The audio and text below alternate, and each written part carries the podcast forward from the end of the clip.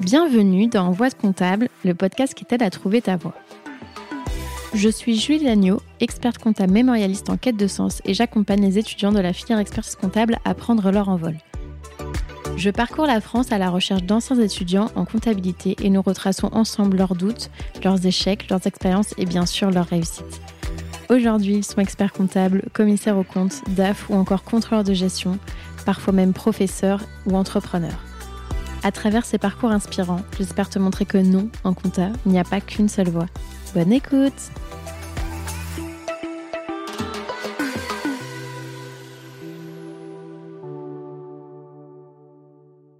Et oui, c'est encore moi.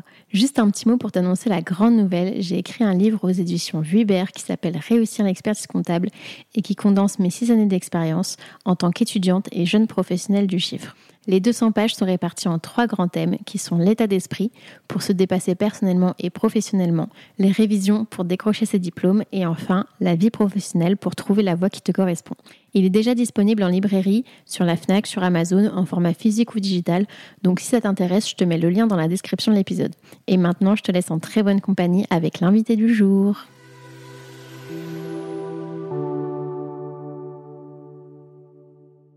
Bonjour Irène. Bonjour Julie. Euh, je suis super contente d'être avec toi aujourd'hui. On est à, à Grandville dans les locaux de Copilote euh, Expert Comptable. Et c'est un profil un peu particulier que je n'ai pas encore accueilli sur le podcast. Est-ce que Irène, du coup, tu peux expliquer euh, rapidement qui tu es et, ce que tu fais? Alors, je suis gestionnaire de paix au niveau au sein du cabinet au pôle social et j'étais auparavant éducatrice sportive. Voilà. Donc j'ai 40 ans maintenant voilà. Et euh, du coup, est-ce que tu peux nous dire alors où est-ce que tout a commencé? Est-ce que tu es née à Granville ou en Normandie? Alors, euh, je suis née en Normandie, mais pas à Granville. Je suis du Nord-Cotentin. Je suis née à Valogne. Voilà, où j'ai fait euh, la plupart de mon enfance et mon adolescence.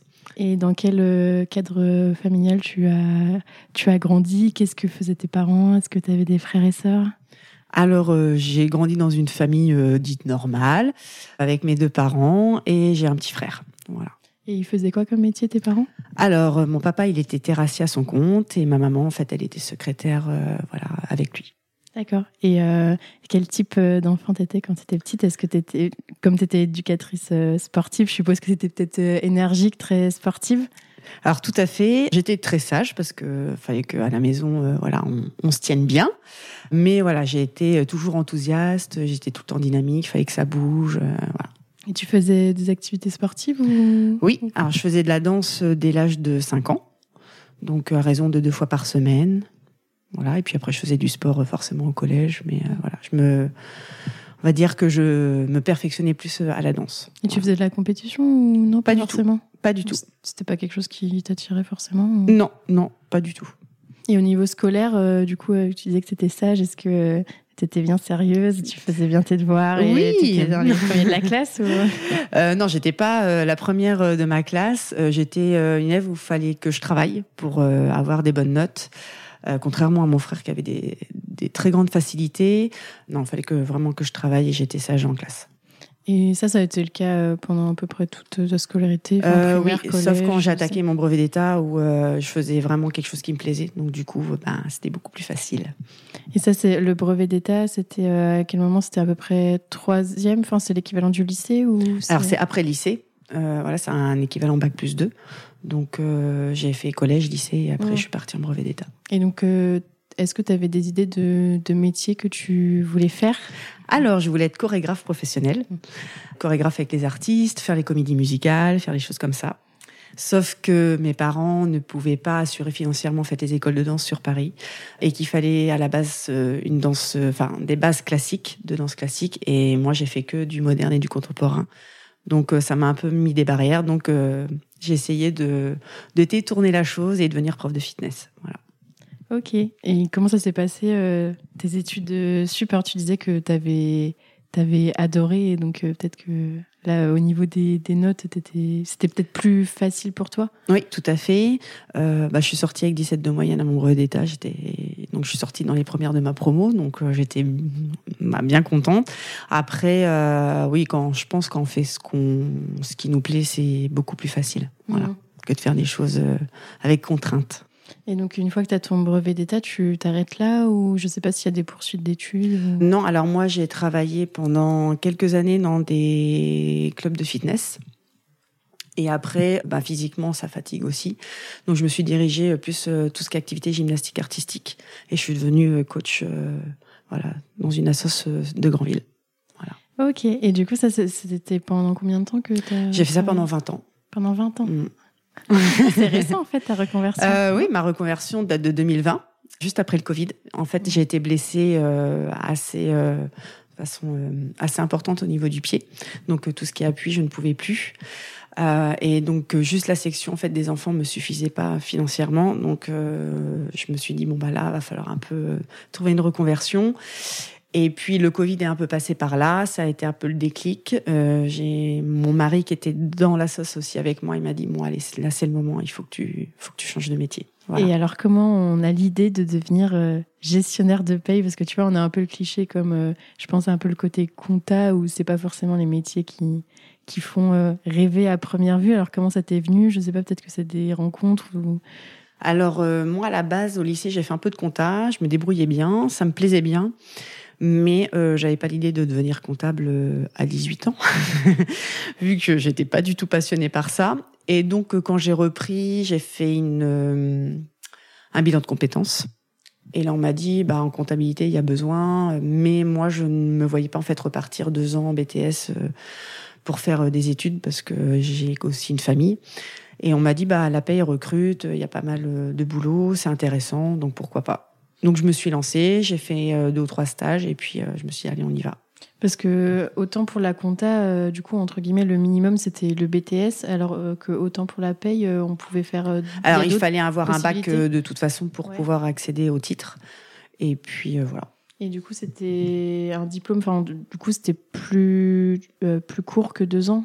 Ah oui, parce que la formation en totalité elle dure à peu près 7-8 mois, donc c'est assez rapide. Voilà, c'est ce qui m'a plu aussi.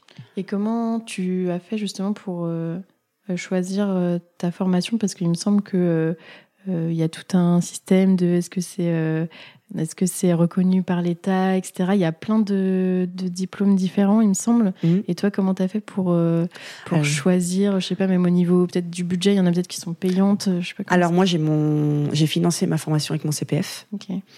Et après, j'avais fait appel à plusieurs écoles au niveau de Caen. Et puis euh, j'ai été pris à l'E2SE. Et après, il me fallait absolument un stage en alternance. Donc euh, moi, j'ai postulé à peu près euh, partout sur Grandville. Ça a été assez compliqué dans le sens où moi, quand j'ai commencé à postuler, c'était Covid, donc confinement, donc personne sur place. Donc pour trouver quelqu'un qui accueille, c'était assez le parcours du combattant. Et puis, euh, en fait, Copilote m'a rappelé euh, au mois de septembre en me disant que voilà, euh, il y avait, ils avaient besoin de quelqu'un et qu'ils étaient intéressés par mon profil. Et c'est comme ça que ça s'est fait. Voilà. Donc en fait, j'ai quitté mon, emploi, j'ai fait une rupture conventionnelle. Et après, j'ai été prise à Pôle Emploi, j'ai fait des périodes de mise en situation. Et puis après, ils m'ont dit, ils m'ont validé pour que je puisse faire le titre. Et comment tu t'es organisée justement pour gérer les cours ou je sais pas quand, quand on reprend des études c'est un peu compliqué tu avais des personnes qui étaient peut-être euh, beaucoup plus jeunes que toi et qui avaient peut-être pas toutes les contraintes euh. Ah bah non, quand on est maman, euh, c'est compliqué, mais c'est compliqué, mais en même temps, on a, on a l'habitude de savoir gérer un peu les plannings de tout le monde. Au début, je faisais les allers-retours parce que j'étais partie, c'était toute la semaine. Et puis après, il y avait quand même la fatigue, il y a le côté financier aussi, parce que ben voilà, ça, de faire de la route tous les jours, euh, c'est un, un coût. Et après, j'ai ma cousine qui m'a accueillie sur Caen en fait la semaine, donc je ne rentrais plus. Euh, mon mari étant 3-8, autant euh, te dire que c'était compliqué, donc il restait toute la semaine chez ma maman ou chez mes beaux-parents pour qu'en fait on puisse faire nos activités tous les deux et on se retrouvait tous le week-end. Voilà. Donc pendant huit mois, ça a été assez compliqué. Oui, c'est vrai que quand c'est des reconversions, en général, c'est un investissement euh, familial, enfin, c'est une organisation. Euh, bah, de euh. tout, c'est un investissement humain, financier, enfin, tout le monde est, toute la famille est mise dedans, en fait. Oui, c'est ça. Donc, non, non, j'ai de la chance parce que j'ai quand même un mari qui m'a soutenu et donc qui, voilà, qui m'a bien accompagnée. Et, et justement, quand tu fais ton stage, alors tu découvres le métier de gestionnaire de paye vraiment mhm. euh, dans la pratique. Est-ce que ça correspondait à, l'idée que tu t'en faisais? Est-ce que ça t'a plu euh? Alors, on va dire que oui, euh, je m'attendais vraiment à ça. Après, j'avais un peu des a priori euh, sur euh, la façon d'être, en fait, le savoir-être des personnes. moi, je viens quand même d'un milieu très très artistique, très sportif, dynamique. On rigole. J'avais vraiment peur un peu de ce métier un peu sectaire, fermé. voilà. Donc ça, vraiment, j'appréhendais. Et je suis tombée sur une équipe vraiment très ouverte. donc ça m'a un peu comment dire, euh, j'ai perçu en fait le métier différemment par rapport en fait au côté humain que pouvait avoir euh, voilà le, cabinet en fait. Voilà. Est-ce que euh, je sais pas, tu as des anecdotes à nous raconter sur des clients ou je sais pas. Alors oui, sans, sans citer nom. Alors, il y a des bons clients et il y a des clients de mauvaise foi, mais je pense qu'on les a tous, même en comptabilité ou en, en juridique, enfin, peu importe le secteur. Euh, oui, on a plein d'anecdotes. Euh, après, euh, c'est beaucoup des questions un peu incongrues. Après, on leur dit il n'y a pas de questions bêtes, mais il y a vraiment, on voit de tout. Entre, je sais pas, le brut et le net, ils savent Ah oui, ah bah, en fait, on nous demande toujours un salaire net et jamais un salaire brut, alors qu'en fait, c'est le brut quand même qui compte. Non, c'est sur des heures supplémentaires, sur des heures. On leur dit il faut pas travailler plus de temps par semaine, et puis ils nous annoncent des plannings avec euh, beaucoup beaucoup d'heures. Et là, on. Et en fait, c'est pas légal. non, c'est pas légal. On a beau leur dire, mais ah oui, bah je savais pas, mais bon, elles sont faites. Euh, non. là, moi, j'ai déjà entendu. Euh, sinon, je sais pas si ça t'est déjà arrivé, mais en gros, je sais pas, un employeur qui dit ah bon bah bon bah le salarié il est parti ou je l'ai viré, tu vois. Mm. Mais enfin, comment ça euh, Enfin, parce que sais, ils ont pas forcément conscience qu'il y a toutes les démarches de, mm. il faut envoyer des lettres, des trucs. Et comment ça, il est parti Bah non, mais il va pas revenir là, c'est bon. Bah non, mais bah, c'est ça. Fait, bah, euh, c'est exactement la même chose. Voilà, on fait ah bon.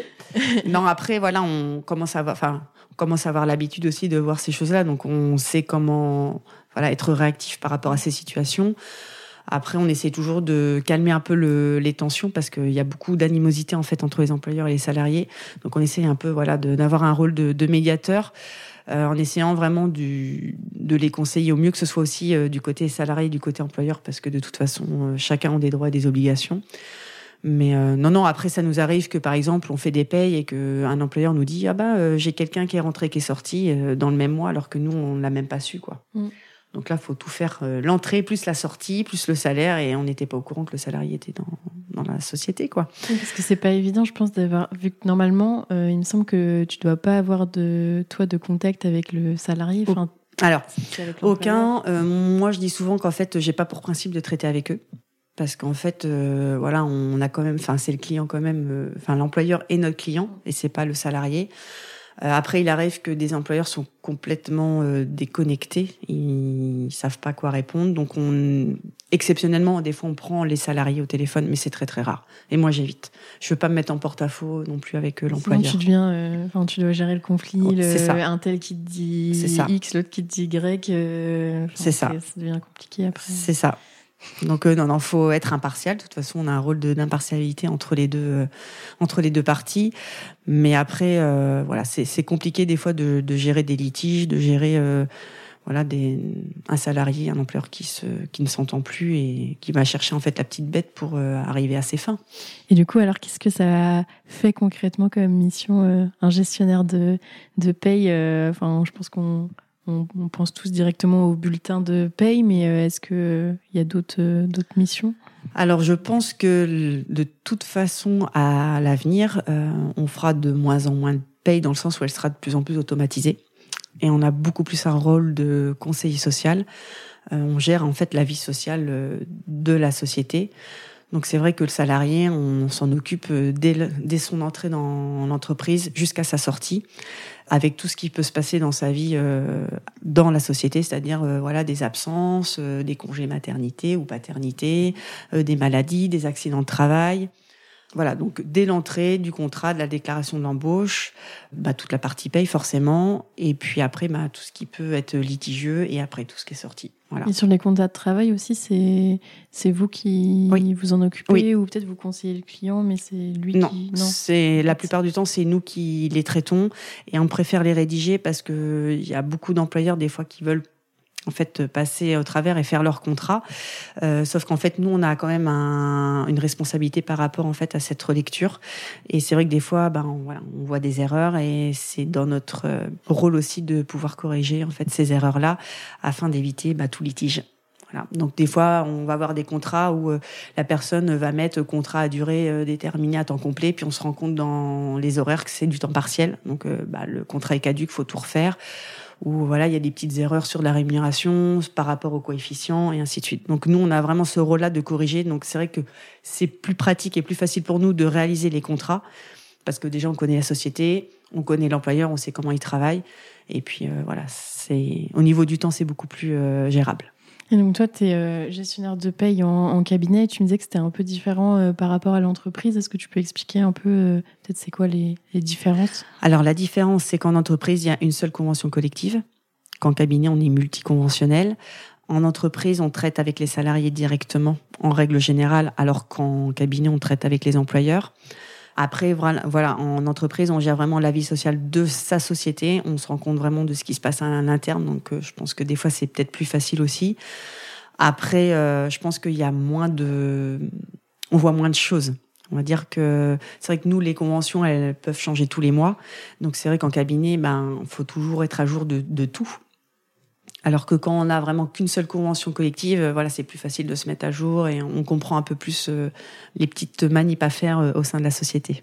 Et comment tu fais justement pour rester à jour Parce que je pense que ça doit bouger, bouger tout le temps. Déjà, mm. rien que le, le taux, enfin le SMIC, qui augmente tout le temps. c'est quoi C'est deux fois par an, ça? Oui, voire trois fois. Des fois, ça, là, il a en, l'espace d'un an, il a changé trois, quatre, trois fois. les taux des cotisations, les taux des cotisations, les prévoyances, les mutuelles, ça à chaque toujours. fois je voyais ça un peu sur le ton de l'humour, mais tu sais, quand il y a des dispositifs, quand l'État, des fois, met des dispositifs, mm. genre des primes de 100 euros, des trucs, ils mm. disent euh, Ah, bah, c'est cadeau, sauf qu'en en fait, c'est, au final, c'est quand même quelqu'un qui doit s'occuper de le mettre sur le bulletin de paye, ah, de le paramétrer. Euh, euh, de... Tout ce qu'on, voilà, la prime partage de la valeur, tout ça, mm. c'est vrai que c'est nous qui avons traité. Il faut qu'on explique comment cela se passe aussi pour l'employeur, parce que pour lui, ben, voilà, faut lui expliquer qu'il, oui, il va indemniser cette prime, mais en fait, après, c'est l'URSSAF qui, voilà, qui reprend. Donc ça, et voilà, faut qu'on lui explique tout ça.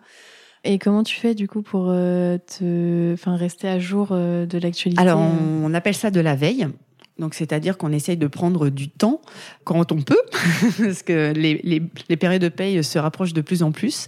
Avant, on avait un peu plus de temps pour euh, voilà refaire des recherches documentaires.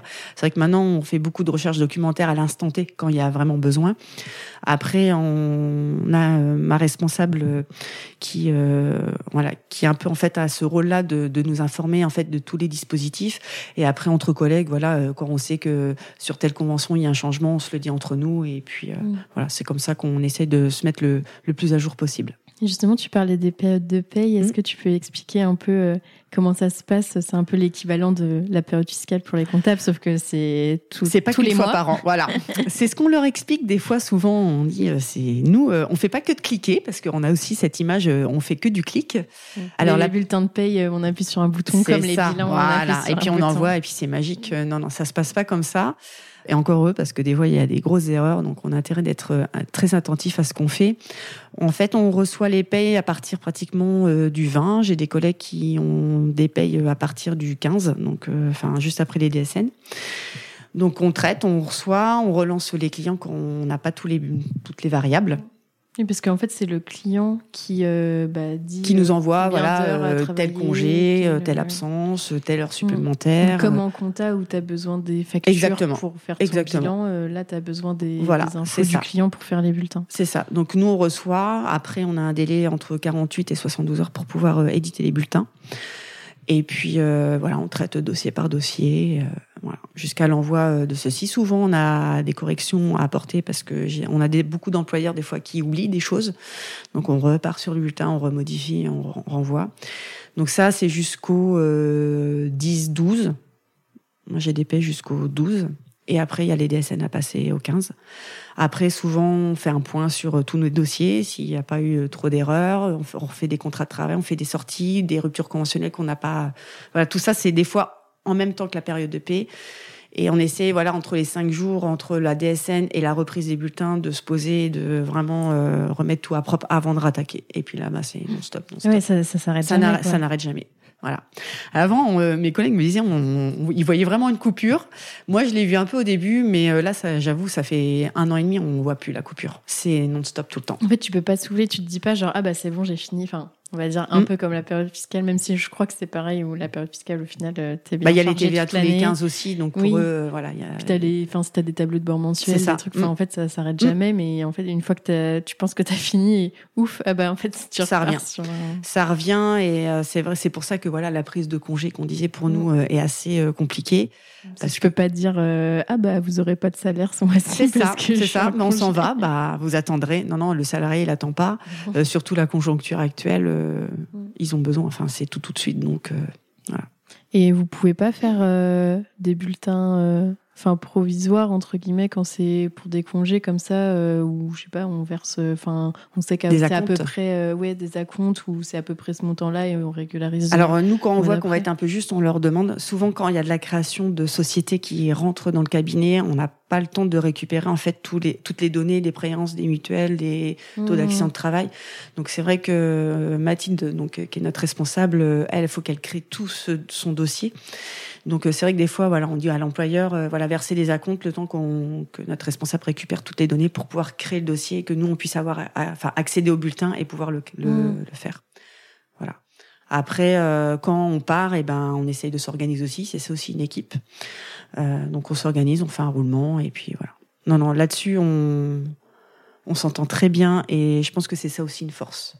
Ouais, c'est une organisation. euh, Ouais. Après, euh, je conçois qu'il y a peut-être voilà des, des sociétés ou des cabinets où euh, voilà il n'y a pas un rôle, un esprit d'équipe qui soutient. Moi, c'est vraiment ça qui m'a énormément plu au, au sein de Copilote parce que voilà le, le- on a un pôle qui est très soudé et on peut compter les uns sur les autres. C'est très important.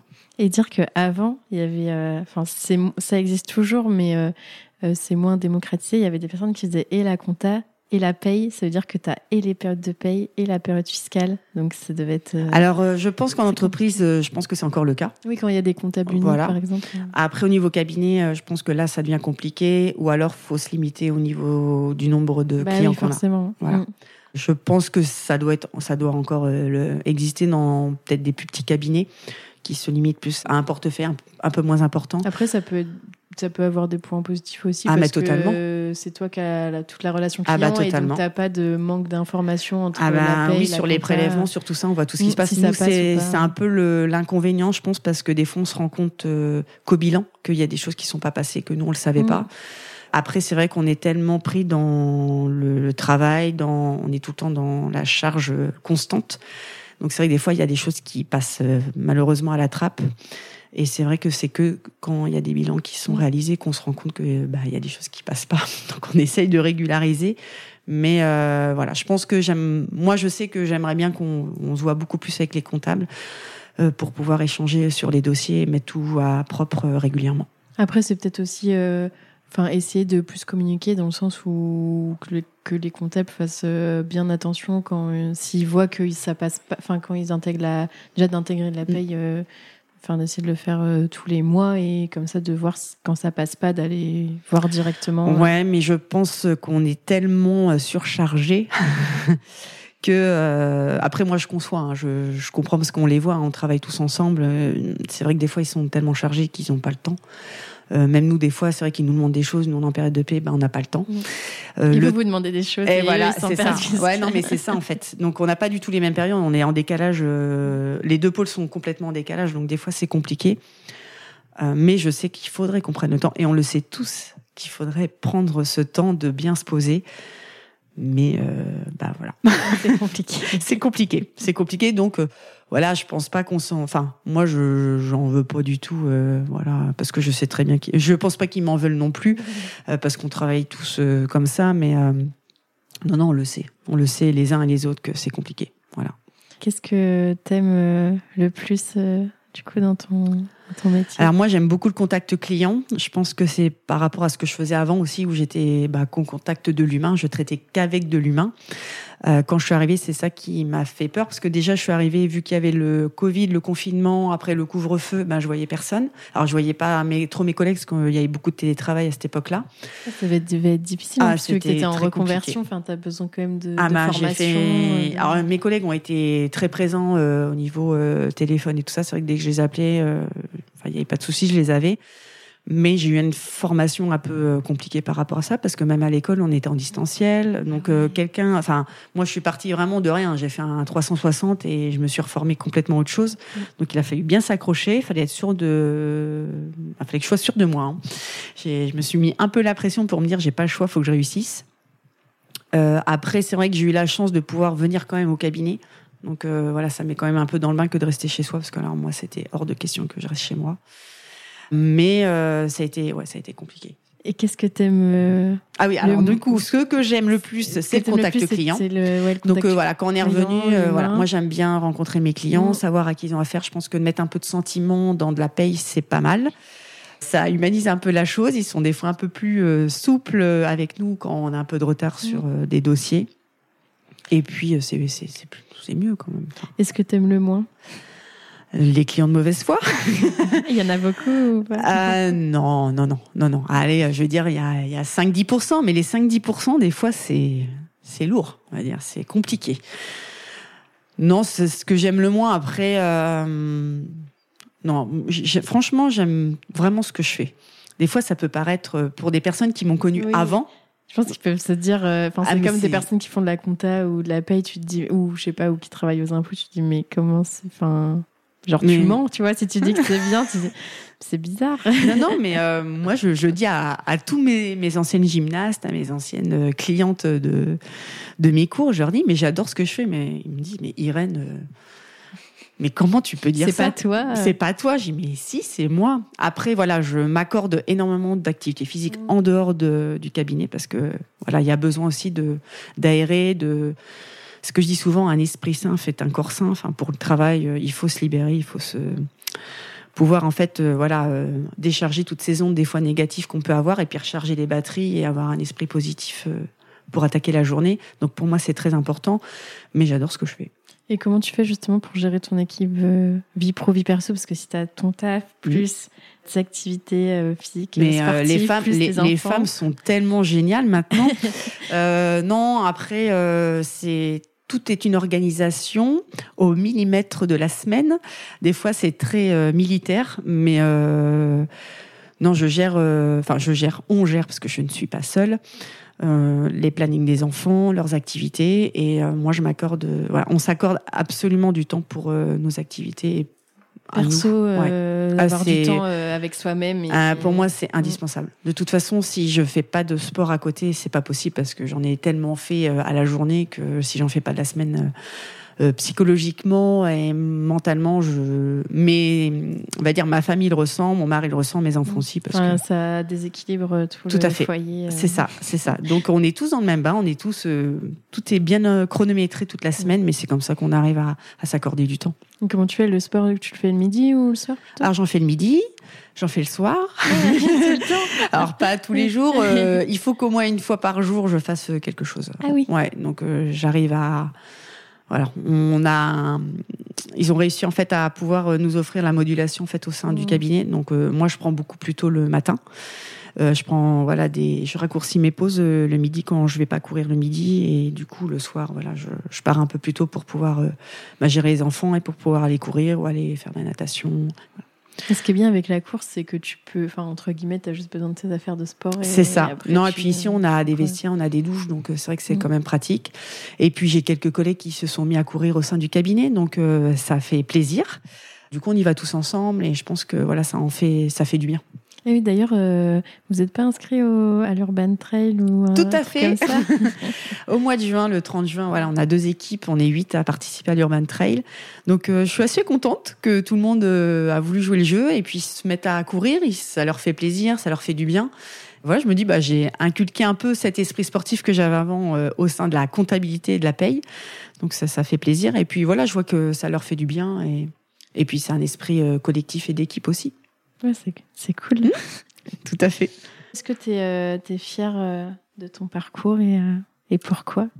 Alors, je dirais pas que je suis fière de mon parcours parce que je pense que tout le monde peut le faire tout le bah, monde. c'est pas parce que tout le monde peut le faire que. Oui, mais euh, après, c'est pas. Alors moi, je prends pas ça pour une fierté. Je pense que voilà, il y a des challenges dans la vie. Euh...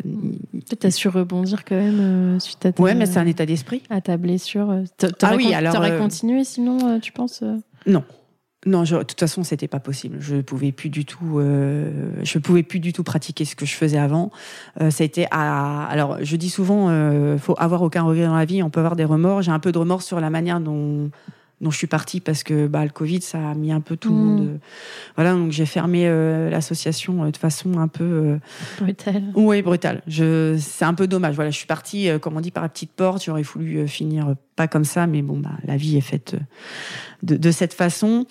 Après, euh, non, moi je suis un tempérament euh, où je rebondis assez facilement. Il y a des événements de vie aussi euh, privés qui font que bah, il y a pire que ça dans la vie, donc bah faut y aller quoi. La, vie elle est courte, donc non non. Moi je après fier, c'est pas une fierté parce que je suis pas seule non plus à l'avoir fait. c'est vrai que j'ai moi, je, remercie beaucoup euh, mon mari parce que c'est lui qui m'a soutenu, c'est lui qui m'a porté, qui m'a dit t'es capable de le faire et voilà. Donc euh, ça, ça à deux, c'est les enfants aussi. Voilà, c'est un tout. C'est pas, je l'ai pas fait toute seule. Mm.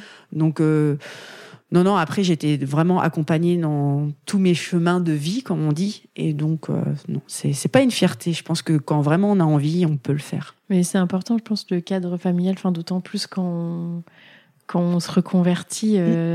C'est vraiment. Ah bah c'est euh, essentiel. au niveau de la motivation, de l'organisation. Alors pour moi, hein, c'est essentiel. Je pense que oui, tout seul, quand on a. Moi, j'ai un très fort caractère. Je, je pense que je, je, suis capable de faire beaucoup, beaucoup de choses. Mais euh, quand on est accompagné, quand on s'en soutenu, euh, ça aide. Enfin, mm. voilà.